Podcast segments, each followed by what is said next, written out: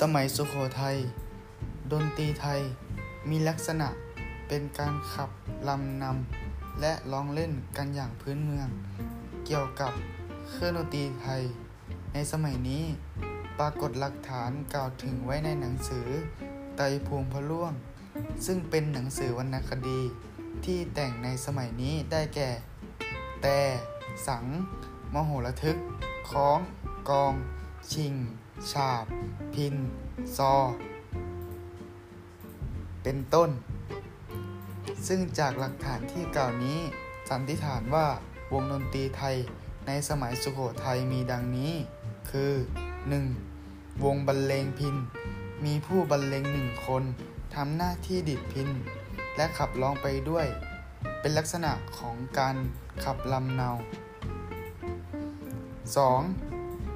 วงขับไม้ประกอบด้วยผู้บรรเลงสามคน คือ คนขับลำนำหนึ่งคน คนสีซอสามสาย คอเสียงร้องหนึ่งคน และคนไกวให้จังหวะหนึ่งคน 3. วงปีภาค เป็นลักษณะของวงปีภาคเครื่อง 5 มี 2 ชนิด คือ วงปีภาคเครื่อง 5 อย่างเบา ประกอบด้วยเครื่องดนตรีชนิดเล็กๆจำนวน 5 ชิ้น คือ 1. ปี 2. กองชาตี 3. ทับ 4. ของคู่ และ 5. ชิง ใช้บรรเลงประกอบการแสดง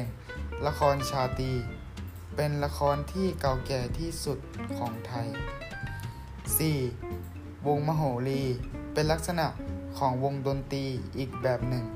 ที่นำเอาวงบรรเลงพินกับวงขับไม้ มาผสมกัน เป็นลักษณะของวงมโหรีเครื่องสี เพราะประกอบด้วยผู้บรรเลงสี่คน คือ 1. คนขับลำนำและตี กับพวงให้จังหวะ 2. คนสี ซอสามสาย คอเสียงร้อง 3. คนดีดพิน และ 4. คนตีทับ คุมจังหวะ